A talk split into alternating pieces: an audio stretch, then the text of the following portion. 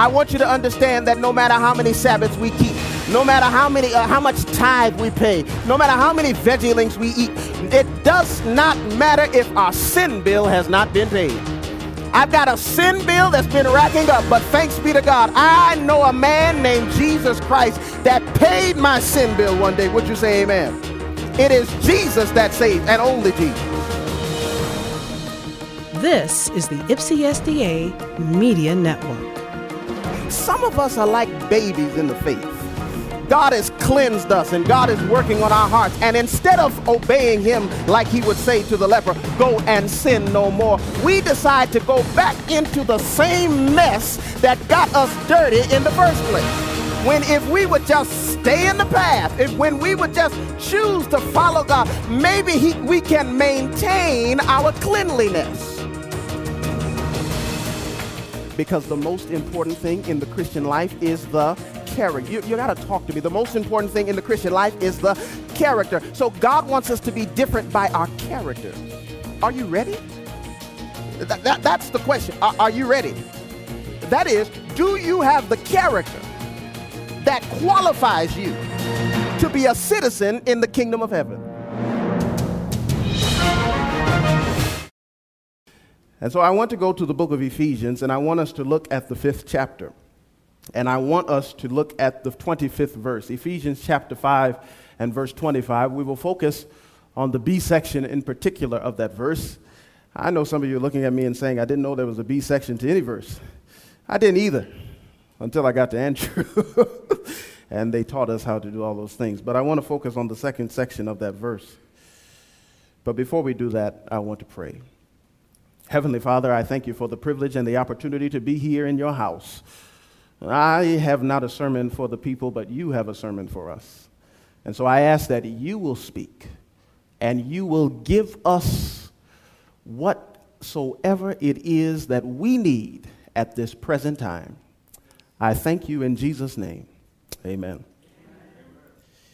My heart is heavy today.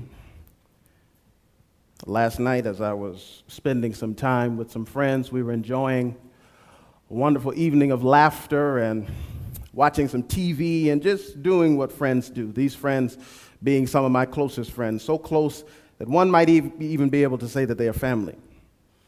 And so, as I was spending time with them, we were laughing and joking, and suddenly our laughter stopped when I received the message that a friend from high school had passed away. He had been battling cancer for two years, and we knew that this moment would come.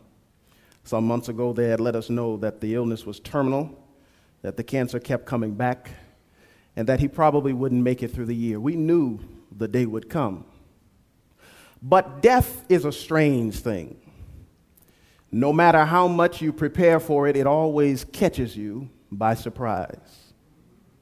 And so all night and all day I've been thinking about that. And I had something that I was going to say, but I just couldn't let that moment loose because it consumed me this morning as I thought about someone who I shared the classroom with, someone who I had group projects with, someone whom I knew so well is no longer with us today, someone who was the same age as me. Life is a fragile thing. And don't give me that, oh, it depends on how old you are, that age garbage. No matter how old you may be, life is a fragile thing. Uh, your theme today is Are you ready for Jesus to come? I have shortened it to Are you ready? Simply put. Because although my friend was not a Christian, he was a Muslim, he was religious nonetheless. And this morning, when I woke up, I received a message on WhatsApp from other friends that was forwarded to me from him that he recorded in the hospital just before he died, in which he said one thing that struck me. He said, My brothers, I'm all right, and I want you to know that I'm forgiven. He said, I just want you to know that God has forgiven me. Of course, as tears were falling down my eyes, I couldn't let that moment loose because as I'm thinking about this and I'm thinking about the uh, the theme, which is Are you ready for Jesus to come? I am thinking about his life and how his life is no longer with him. But we have the promise of life beyond the grave. Would you say amen? But as I'm thinking about all of these things, something came into my mind, and that is the question Chase, are you ready? I don't know if I will be around when Jesus will come. I hope I will be, but I do not have that promise. As Adventists, we do not know, for tomorrow is not promised. And so, whether or not we were to die tonight or whether we were to see Jesus break forth through the clouds, we still have the same question Are you ready? And our passage does not particularly deal with that question, but it does deal with something that I think is essential to being ready. I've heard a lot of theories on how to be ready for the second coming of Christ. I have heard those who talk about how, in order to be ready, you must give up all your flesh diet and become a vegetarian, maybe even a vegan, in order to prepare for the second coming. I've heard that. I have heard some say that in order to be uh, in the kingdom of God, every sin that you have ever committed in your life must be forgiven. I believe that. Would you say amen? I've heard many theories about how to prepare for the second coming of Christ. I've heard some say that in order to be ready for the second coming, you must leave the city and move to the country in the middle of nowhere somewhere. And that's how you prepare for the second coming of Jesus. And I think that there is some value to all of these things. But all of these things have forgotten one particular thing in, that is most important that is the only person that can prepare you for the second coming of Christ is Christ himself. What do you say? We get so consumed in the external processes of this work. We get so consumed in what people see that we think that all the things on the outside is more important than what Christ is doing on the inside. And so the text says in Ephesians 5 and verse 25. I told you, I'm starting with the B section. Christ loved the church and gave himself for her, that he might sanctify her, having cleansed her by the washing of water with the word, so that he might present the church to himself in splendor. That's what the ESV says, without spot or wrinkle, and that she might be holy and without blemish. Now, I read it too fast, so maybe we may have missed something that I want us to keep, uh, focus on right now. Notice what it says it says, Christ loved the church, that Christ gave himself for her, that Christ might sanctify her, that Christ might cleanse her, that Christ might present the church to himself without spot or wrinkle. There is nothing in the text that the church has done. You're too quiet for me today. I said, There's nothing in the text that the church has done. It does not say that the church was keeping the Sabbath holy. It does not say that the church was studying so hard that God had to let them into the kingdom of heaven. The text particularly focuses on what Christ is doing for the church. That is to say, there is nothing you can do to save yourself. We need Jesus. And I don't know what it is with us. I don't know what's wrong with Seventh day Adventists that think they can work their way into heaven. That think the more we eat uh, veggie links and the, and the more Sabbaths we keep and the more money we pay, that is how we get into heaven. We must understand we are sinful no matter what. You remember, I don't know if I told you this, but th- just this past year I worked at uh, an academy, an Adventist academy. And if you know me, you know I went to public school. So, you know, I know nothing about Adventist academies. I learned about it last year. Number one, I learned Adventist academies are the most expensive things on the planet. I don't know how we're going to get the people in the schools if we got all that money to pay. And I learned something that no matter how great your grades may be, you might have a 4.0 GPA, you might have perfect honors, you might have the best attendance in the world, but if your school bill is not paid, you will not walk across that stage at the end of the year. Are you with me? if your school bill is not paid. I want you to understand that no matter how many Sabbaths we keep, no matter how many, uh, how much tithe we pay, no matter how many veggie links we eat, it does not matter if our sin bill has not been paid. I've got a sin bill that's been racking up, but thanks be to God, I know a man named Jesus Christ that paid my sin bill one day. Would you say amen? It is Jesus that saves and only Jesus. Peter said it in his sermon. He said, There is no other name given among men whereby we must be saved except the name of Christ. We must understand that Christ is the center of our salvation, and we cannot work our way into heaven. There are three things in particular to the passage that I find so interesting. Are you ready to delve into the passage today? I hope you came for Bible study. I know it's a prayer summit, but we got to dig in the Word of God. Would you say amen? Ellen White says if you pray all the time you, and, and you pray at some point, if you pray and don't study the Word, you'll stop praying. You need something to pray about. Are you with me? So the text says that Christ sanctifies the church. He what, everybody? He sanctifies the church. In the book of uh, Thessalonians, Paul uses a word that comes from this word, which is the word called sanctification. And the interesting thing about the Greek is that the word sanctification is a word that in, it, it, it, um, it suggests a process. Sanctification is not something that happens in an instant. See, sometimes we think that we were converted on a specific day. That was the day that I gave my life to Jesus. That was the day that I changed. You know, I don't do those things anymore because on that day I, I, I, got dipped in the water and I'm a new man. But according to this text, sanctification is a process. Ellen White would suggest that sanctification is the work of a lifetime. In other words, from the moment in which you accept Jesus Christ, God begins his work. And as Paul says in Philippians, he that has begun a great work in you will finish it, and he will perform it until the day in which he returns. So sanctification is a process. The problem is is that some of us get on the process and then we get off the process and then we get on the process and then we get off the process instead of just staying on the path. Uh, you got to understand, I have a problem when I get on the highways. I don't like being behind other cars. And so when I'm on the highway, one of the things that I do is I like to weave. But the problem with weaving is the more you weave, the more gas you waste. Are y'all with me today? And so if we would just learn to just stay on the path that God has outlined for us, maybe we wouldn't have to waste some things in our life. Maybe we would be able to conserve some energy. Maybe we, we, we would be able to save some vitality in us if we just stay on the path. God has put us in a process, and so we must be willing to stick with the process. That's number one. Then the text goes on to say that not only does he sanctify her, the church, but he also cleanses her. Cleanses her. I was thinking about this as I was coming here, and I, I laugh because, you know, I, I don't like babies.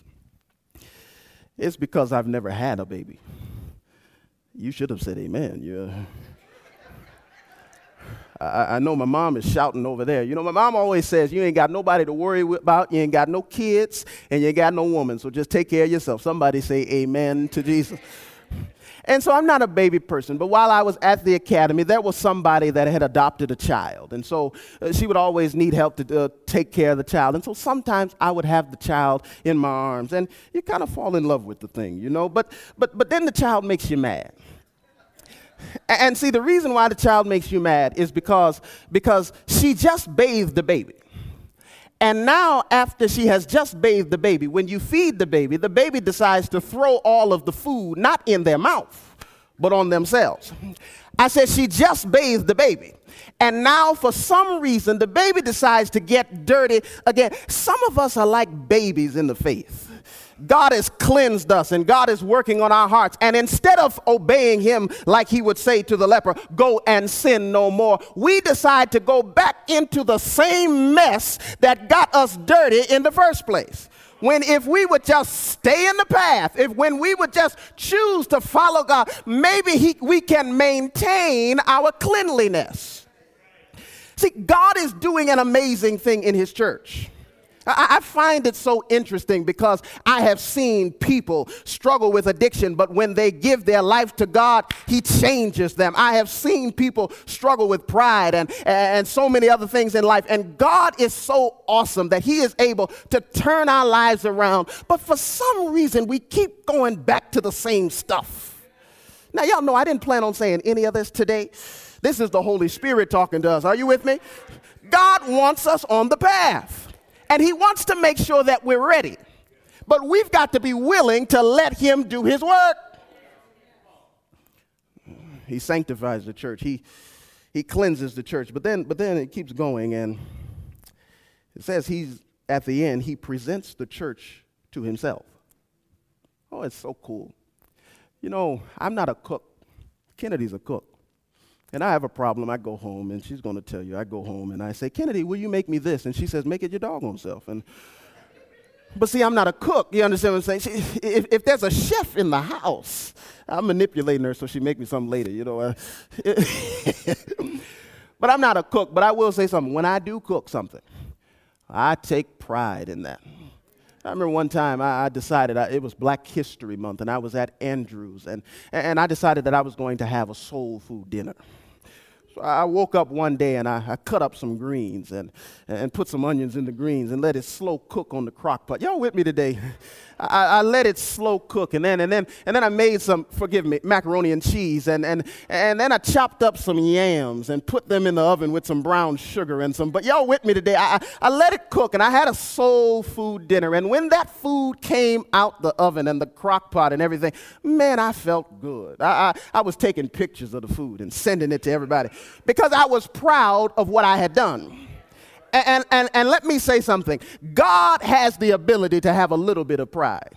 Because when you look at where you used to be, and at the end of time, when God brings you to where you're supposed to be, I know God looks at you and says, I did that. You know, I, I did that right there. And so the Bible says He wants to present to Himself something special.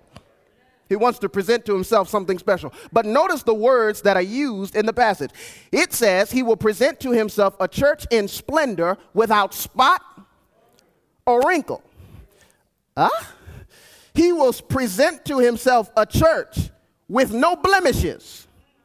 No blemishes. I don't know how that's possible. But with men, it may be impossible. But when God is in the midst, all things. Are you with me today? Somehow God will work some miracle in my life. So when I walk on heaven, you might not recognize me. Are you with me?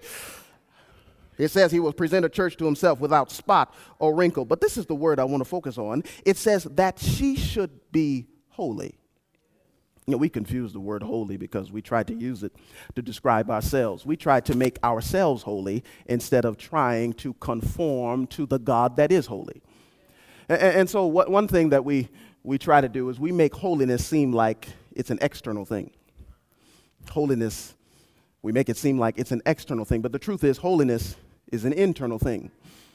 We make it seem like the way we dress makes us holy, or, or the food we eat, or the places we go. We, we're holy because we haven't watched movies since. Uh, uh, but, but, but none of these things indicate real holiness.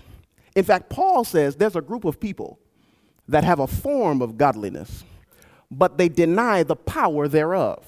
Paul says there's some people that look holy on the outside. When you see them, you're like, oh, there's some different people. But on the inside, when you meet them, when they get in board meeting, and y'all ain't with me today, y'all too quiet in this church. I, when, when, when they meet someone they don't like, they just turn into a different person. But the text says they should be holy. Holy is an internal thing. Now, the way I illustrate this is at Andrews University, they have these special things called breakfast burritos. Now, some of you are saying, what is that? It's a burrito, but for breakfast, okay? And inside of the breakfast burrito is stripples, eggs, uh, cheese, and chipotle sauce, all wrapped into a delectable tortilla.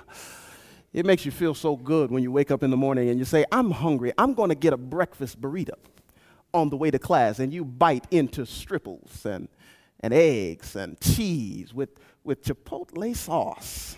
Ooh, it makes you feel good. It's not the tortilla, but it's what's on the inside. And I remember one day I woke up and I decided I was going to get a breakfast burrito. And when I went to the cafeteria and got my breakfast burrito to go, I was walking out and I bit into my breakfast burrito, and it did not taste the same because there were no stripples in my burrito. And the thing that makes a breakfast burrito nice is that there are stripples in the burrito. Listen to me. What makes the church different is not how it looks, it's what's on the inside. What distinguishes us from everyone else is what's on the inside. And so, if the character of God is perfectly fashioned on the inside, then we look different. It doesn't matter if you wear jewelry or not. When they hear you open your mouth and see the love that is coming out of your heart, then they'll know you're a Christian. Bible doesn't say by your Sabbath keeping they'll know that you serve God. The Bible says if you love one another, then they'll know that you're my disciples. It's what's on the inside. And so, what God is trying to do is He's trying to perfectly reproduce His character in our hearts, on the inside. And for some reason, we emphasize all these interesting things. They're good things, you know. But do we talk about how a soft answer turneth away wrath? Do we talk about how that we should be angry and not do we talk about that?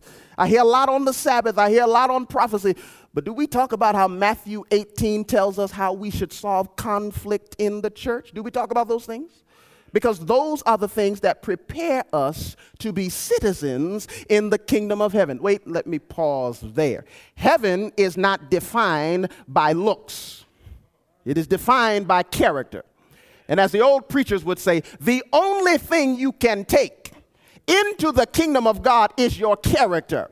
Throw away the long skirts and they will burn in the fire. But in the kingdom of heaven, the only thing you can take is your character. I'm not saying we got to get rid of our distinctive features on the external side. That's not what I'm saying. Please don't think that. What makes an Adventist on the outside an Adventist is a good thing. Would you say amen? But I'm saying we emphasize the wrong stuff sometimes. On this earth, when Jesus was walking on this earth, Jesus was trying to find a people with the right character.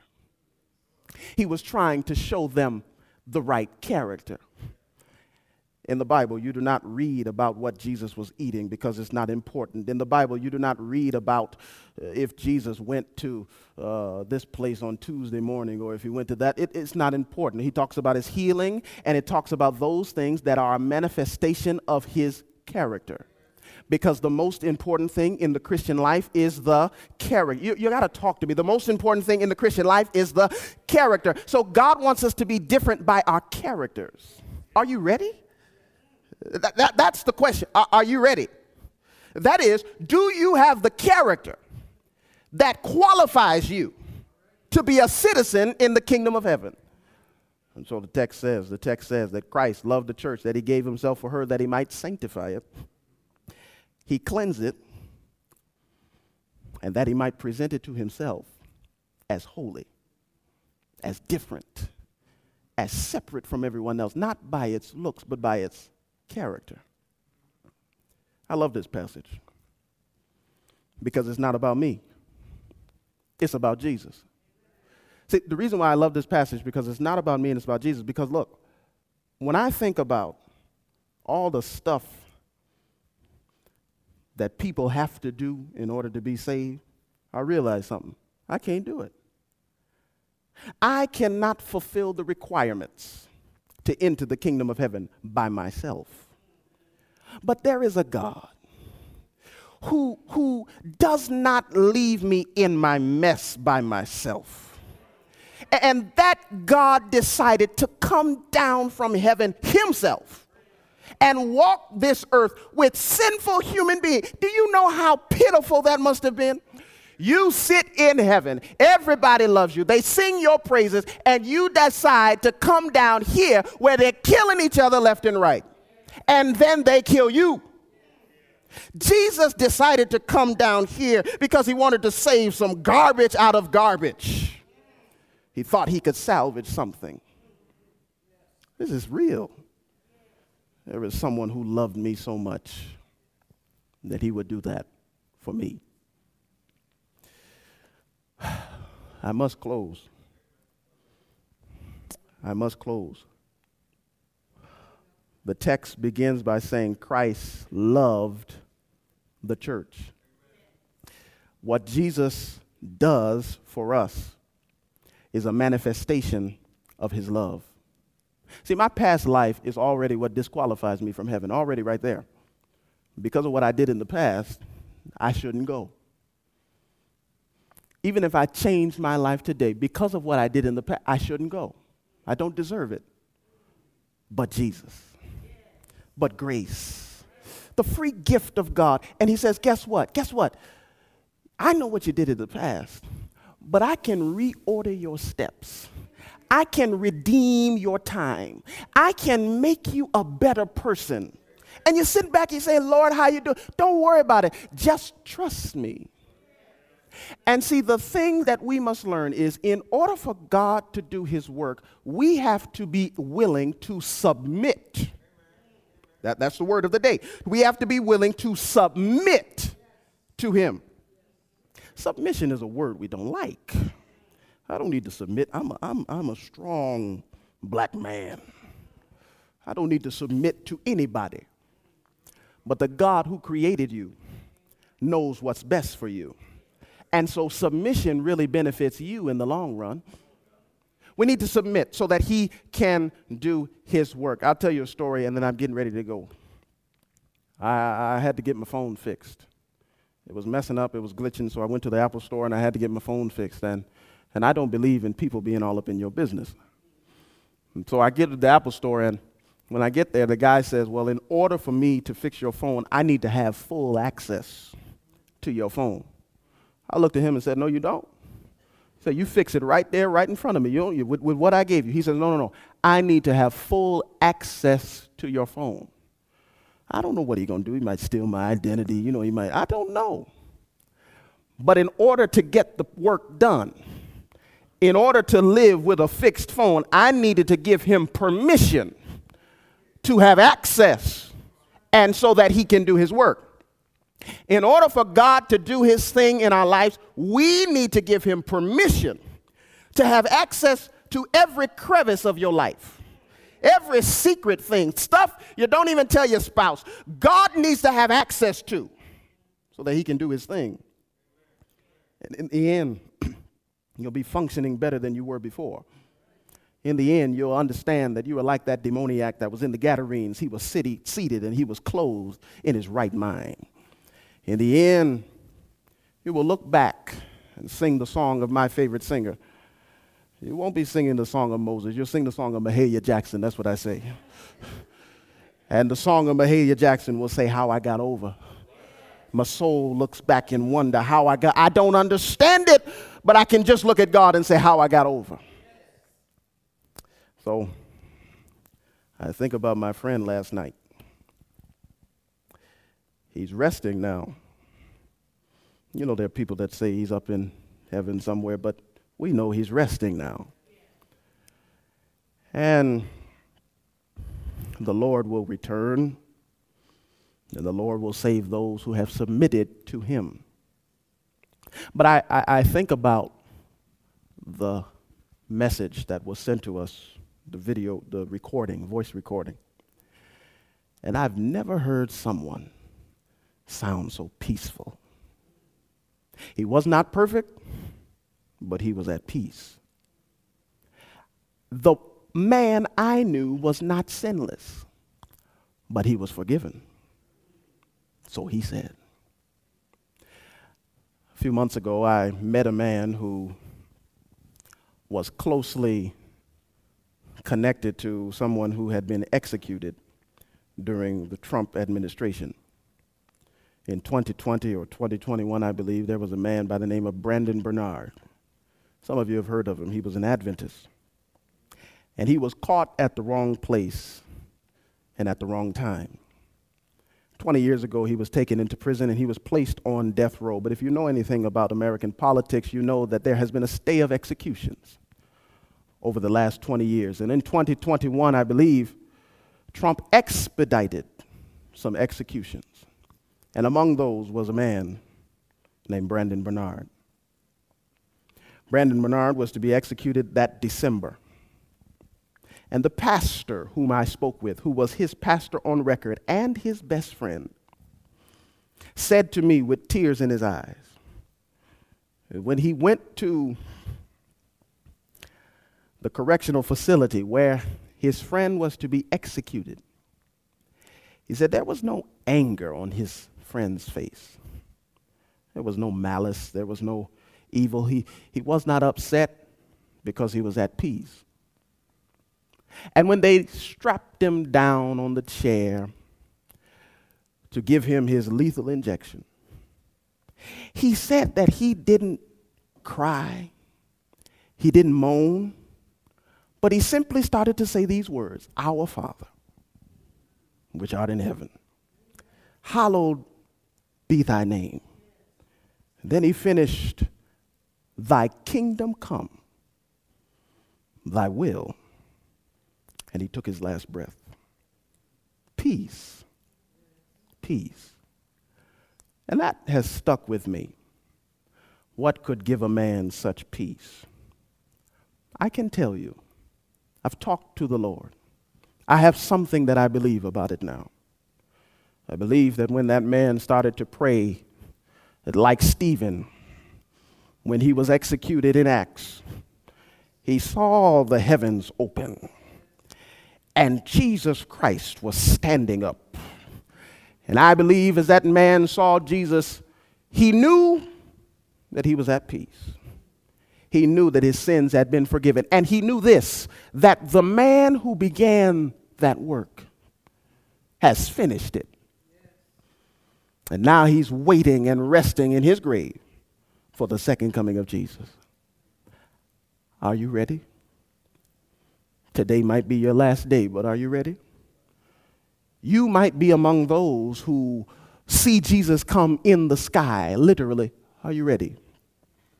You must understand this sermon was not for you, it was for me. I just let you listen in. And so if you somehow get caught through a few drops of rain that was pouring on me, then that's enough. God wants to know if we're ready. And if we're not, there is no hope because he says, I can make you ready. Because God is in the business of preparing souls for his kingdom.